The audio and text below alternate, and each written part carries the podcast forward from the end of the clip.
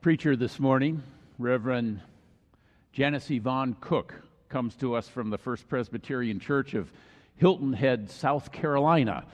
And she is here uh, to bring the word to us this morning. Jan is a native of Southern California, spent most of her life and ministry in San Diego County, is a graduate of San Francisco Theological Seminary, the class of 1997, where she has a diploma in spiritual formation.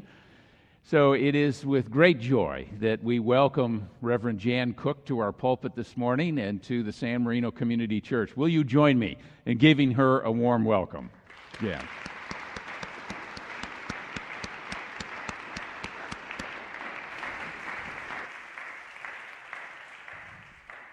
Thank you, Jeff. I bring greetings to you in the name of God the Father, God the Son, and God the Holy Spirit. And I want to say I really like the way this is set up. I almost believed that I could sing when I was sitting over here. When we were singing, I'm like, wait, I can sing. I didn't know I could sing. So I'd like to sit over here all the time if you don't mind. Will you please pray with me? Generous and wonderful God, I thank you so very deeply for the path that you have made, for my life to intersect with this congregation. How blessed I am. And I pray, God, that today you might infuse the pale words of human speech with the extraordinary color and depth and richness of your spirit. Thank you for our story. Thank you for the scripture that reminds us of who we are, where we've been, and where we can go together. And I pray all of these things in the name of Christ. Amen. Life is hard. I grew up in California and spent most of my childhood in Imperial Valley, which is a small farming community 22 miles north of the Mexico border and 67 miles east of the Arizona border. We were among the families working the fields and crops up and down California, moving with each season. We were not called migrant workers, which, albeit humble, carries a sense of dignity in being acknowledged as hardworking, but we were instead labeled as fruit tramps, which carried with it another kind of stigma. Life can be hard. My dad worked hard physical labor all of his life. He worked the fields of California along with the rest of us. And in the off season, we lived in New Mexico, where my dad worked in the coal mines and then on to Texas, where he was a roughneck on oil rigs. But for my sister and myself, he was the most handsome, strongest man in the world. His arms were huge and muscular until the day he died. And as kids, I can remember we would squeal with delight as he would let each of us hang off one arm and then lift us. I mean, who can do that? On hot summer days, it was pretty routine for us that we would stop work in the fields and cool off by jumping into the canals that bordered each field. And deep and full to the brim with the moving irrigation water pumped up from the Colorado River. I was about six and I didn't know how to swim, but I can tell you that I was pretty fearless because I had complete faith in a cheap plastic ring filled with air and painted with blue seahorses. And I just knew that that would keep me afloat. One day I threw this ring into the canal and then took a running jump and jumped in. But you know what happens when you jump into a ring and you keep your arms straight up above your head? You go straight through the ring. The problem was that um, exactly what I did. I went straight through the ring and, and shot to the bottom. And as I began gulping water and I had a moment of sheer pa- terror and panic, I looked up and I saw what looked like a giant's arm slicing through the water, grabbed me by the hair, and lifted me straight up out of the water. It all probably lasted about uh, 45 seconds, but I have never forgotten a single second of it. At that moment, I was not capable of saving myself. That piece of flimsy plastic could not save me. What I needed was the strong arm of someone who loved me, who was watching out for me. What I needed was the strong arm of someone I could count on to protect me, even with their own life. Life is hard. It's hard today, and it was very hard for the first century church in Rome. In the final section of Romans 8, Paul cheers on the Christians in Rome. And he's reminding them that God's arms are stronger than any forces the world can conjure. In verse 31, he said, If God is for us, who, I ask you, who can be against us? And then he offers a word that speaks to the church for all times, including now. A word that reframes the embattled, sometimes wavering and discouraged narrative of the church, reminding us in verse 28 we know, we know that all things working together for good for those who love God, who are called according to his purpose. All things work together for good. This is the scripture today, Romans 8 26 through 37. Likewise, the Spirit helps us in our weakness, for we do not know how to pray as we ought, but that very Spirit intercedes with sighs and groanings too deep for words. And God, who searches the heart, knows what is in the mind of the Spirit, because the Spirit intercedes for the saints according to the will of God. We know that all things work together for good for those who love God, who are called according to his purpose. For those whom he foreknew, he also predestined to be conformed to the image of his Son, in order that he might be the firstborn within a very large family. And those whom he predestined, he also called, and those whom he called, he also justified, and those whom he justified, he also glorified. What then are we to say about these things? If God is for us, who can be against us? He who did not withhold his own son, but gave him up for all of us, will he not with him also give us everything else? Who will bring any charge against God's elect? It is God who justifies. Who is to condemn? It is Christ Jesus who died, yes, who was raised, who is at the right hand of God, who indeed intercedes for us. Who will separate us from the love of Christ? Will hardship or distress or persecution or famine or nakedness or peril or sword? As it is written, For your sake we are being killed all day long. We are accounted as sheep to be slaughtered. No, in all these things, we are more than conquerors through him who loved us. For I am convinced that neither death, nor life, nor angels, nor rulers, nor things present, nor things to come, nor powers, nor height, nor depth, nor anything else in all of creation will be able to separate us from the love of God in Christ Jesus our Lord. The word of the Lord. You can see that this tone is e- emotional and celebratory, all at the same time, in a sacred kind of tension. In another place, Paul uses the imagery of a marathon runner who are at their halfway mark. And Paul reminds them and us that God has already run the race, already made it to the end. And guess what? God has won. With God's help, we are reminded that we can make it to the end of the race also. We can make it to the finish line and we can join in God's victory.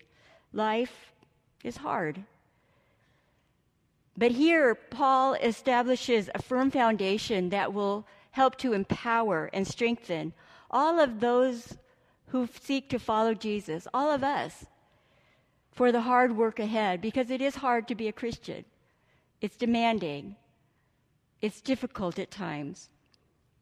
Sometimes when we face a difficulty in our spiritual life, in our ordinary day life, we know that there is a time when we may be paying special attention to that, where others surround us and lift us up.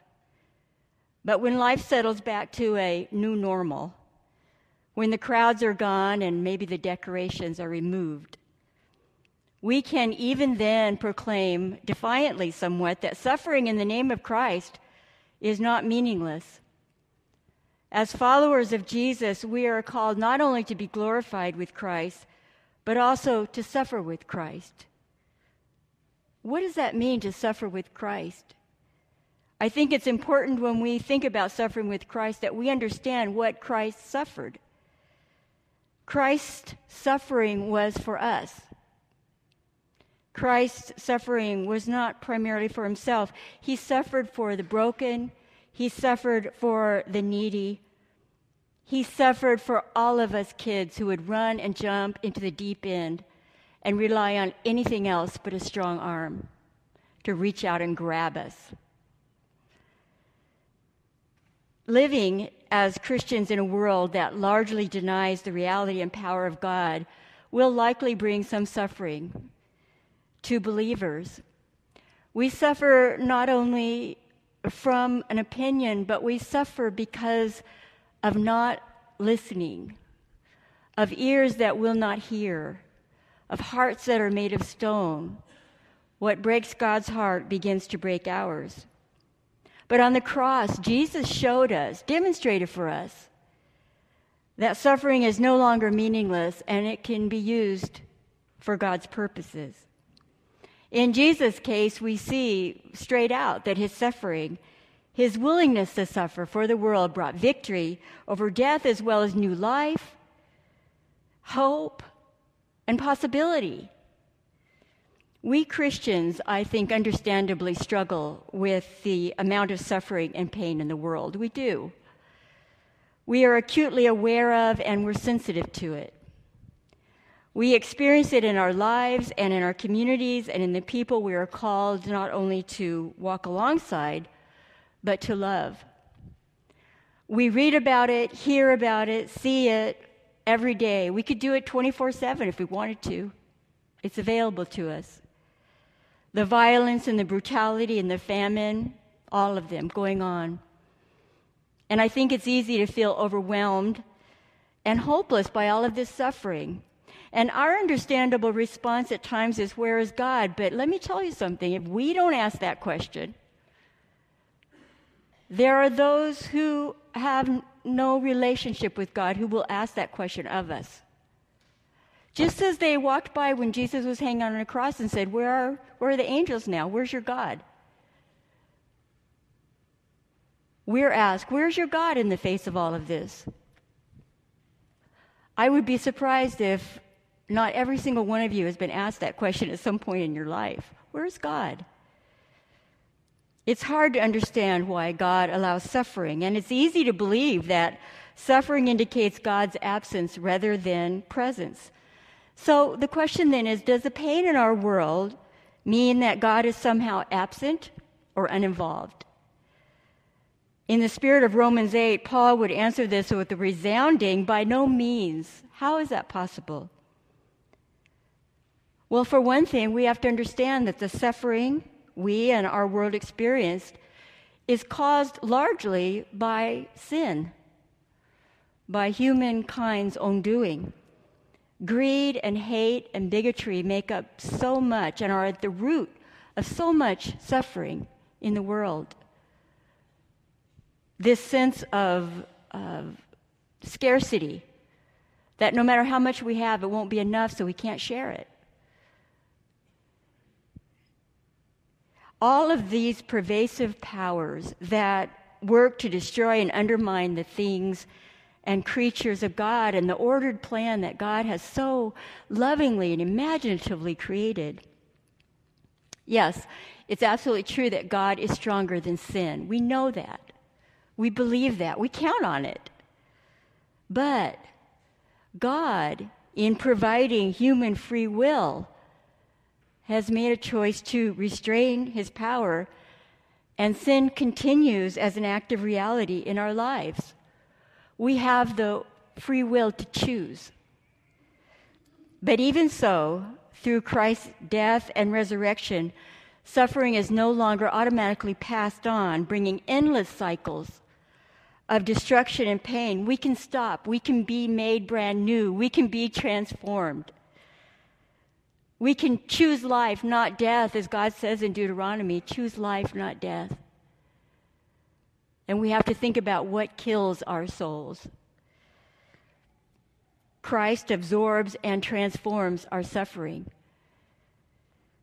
Through Christ, the struggles that we face, every single struggle that we face, that we have faced, and that we will face, can be redeemed and transformed. They can be transformed into endurance and resilience and character. They can be redeemed and transformed into tireless efforts on behalf of others. And in this, we hear an echo from Genesis 20, 50 when Joseph, who had been betrayed by his family and sold into slavery, confronts his brothers as ruler of the land where they had come begging for help. And Joseph says to his brothers as they are on their knees begging for his forgiveness, says, Don't you see? You planned evil against me, but God used those same plans for my good. As you see all around you right now, life for many people, they did not intend goodwill for Joseph, but God redeemed their intention. And good things came. God, I believe, can redeem our suffering by using what is meant to harm us, to bring us to spiritual maturity and providing us with the desire for purpose. And thus, our suffering becomes food for the world. And there is a inclination, I think, by many of us to lose the, the uh, fine, pure s- stream of what that says, it's important to not leave this place hearing me say, God gives you these things in your life so that you can be matured. God uh, tests you in these ways. Because there is such a ramification and such a sense of brutality in so many of those things. And if you ask parents of a child who has died, they can testify to that. It's important to remember that God will redeem and transform hurt and suffering and struggles. When I was a chaplain at a trauma center in San Diego, one of the things that they trained us to do was to be an uh, organ donor requester which means that when someone came in and they were deemed uh, non viable on life support, but really with no chance of recovery, they were, uh, all the brain waves were gone, that we would approach the family and then ask for if they would donate their organs. Now, I went to the training and it was fascinating. I declined to be a requester simply because I felt that I would be giving up my ability to be a chaplain and a, a spiritual presence by having, a, by having another agenda. But it was very valuable training, and the one thing I learned from that training was at first it would seem very um, intimidating, wouldn't it? Wouldn't you feel like you were being so intrusive?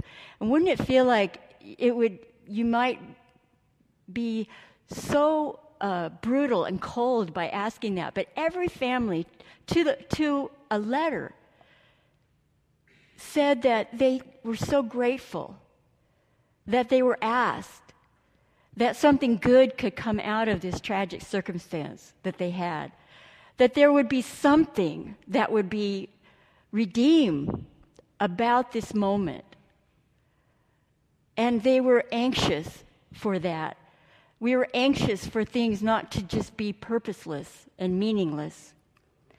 The Mothers Against Drunk Driving woman, early in her endeavors, her daughter was killed by a drunk driver on her way home. And she established that, and she has, she has educated and probably saved thousands and thousands of young lives.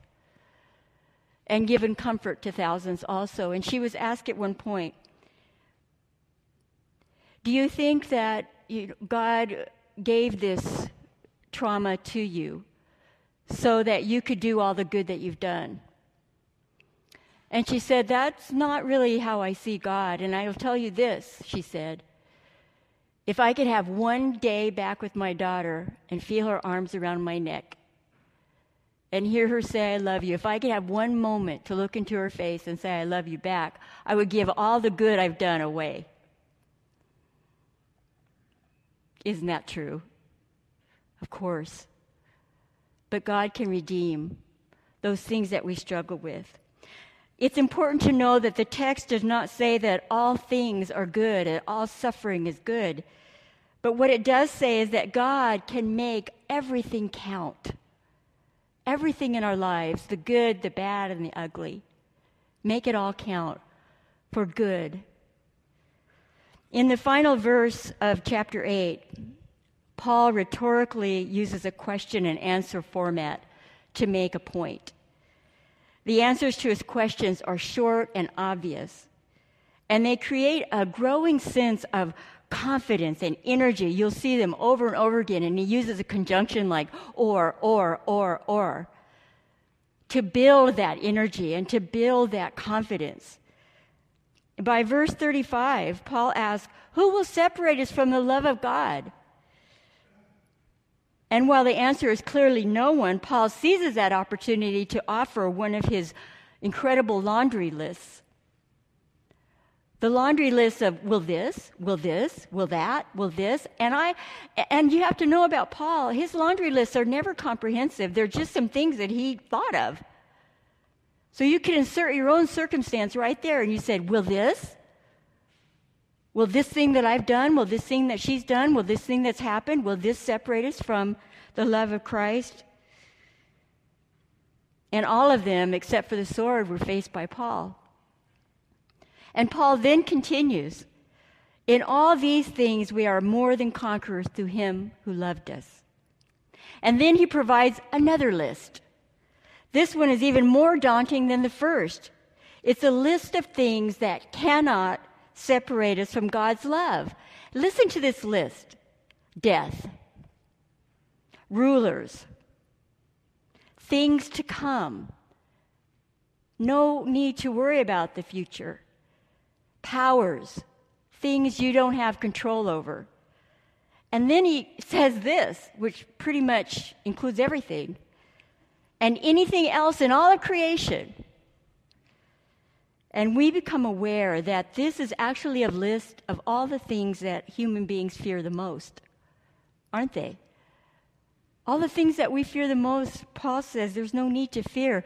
Poetically and triumphantly, Paul asserts confidence the knowledge and the experience and the trust in God's love can bring Jesus' followers that incredible, mysterious peace. Mysterious because it comes at the most unbelievable moments.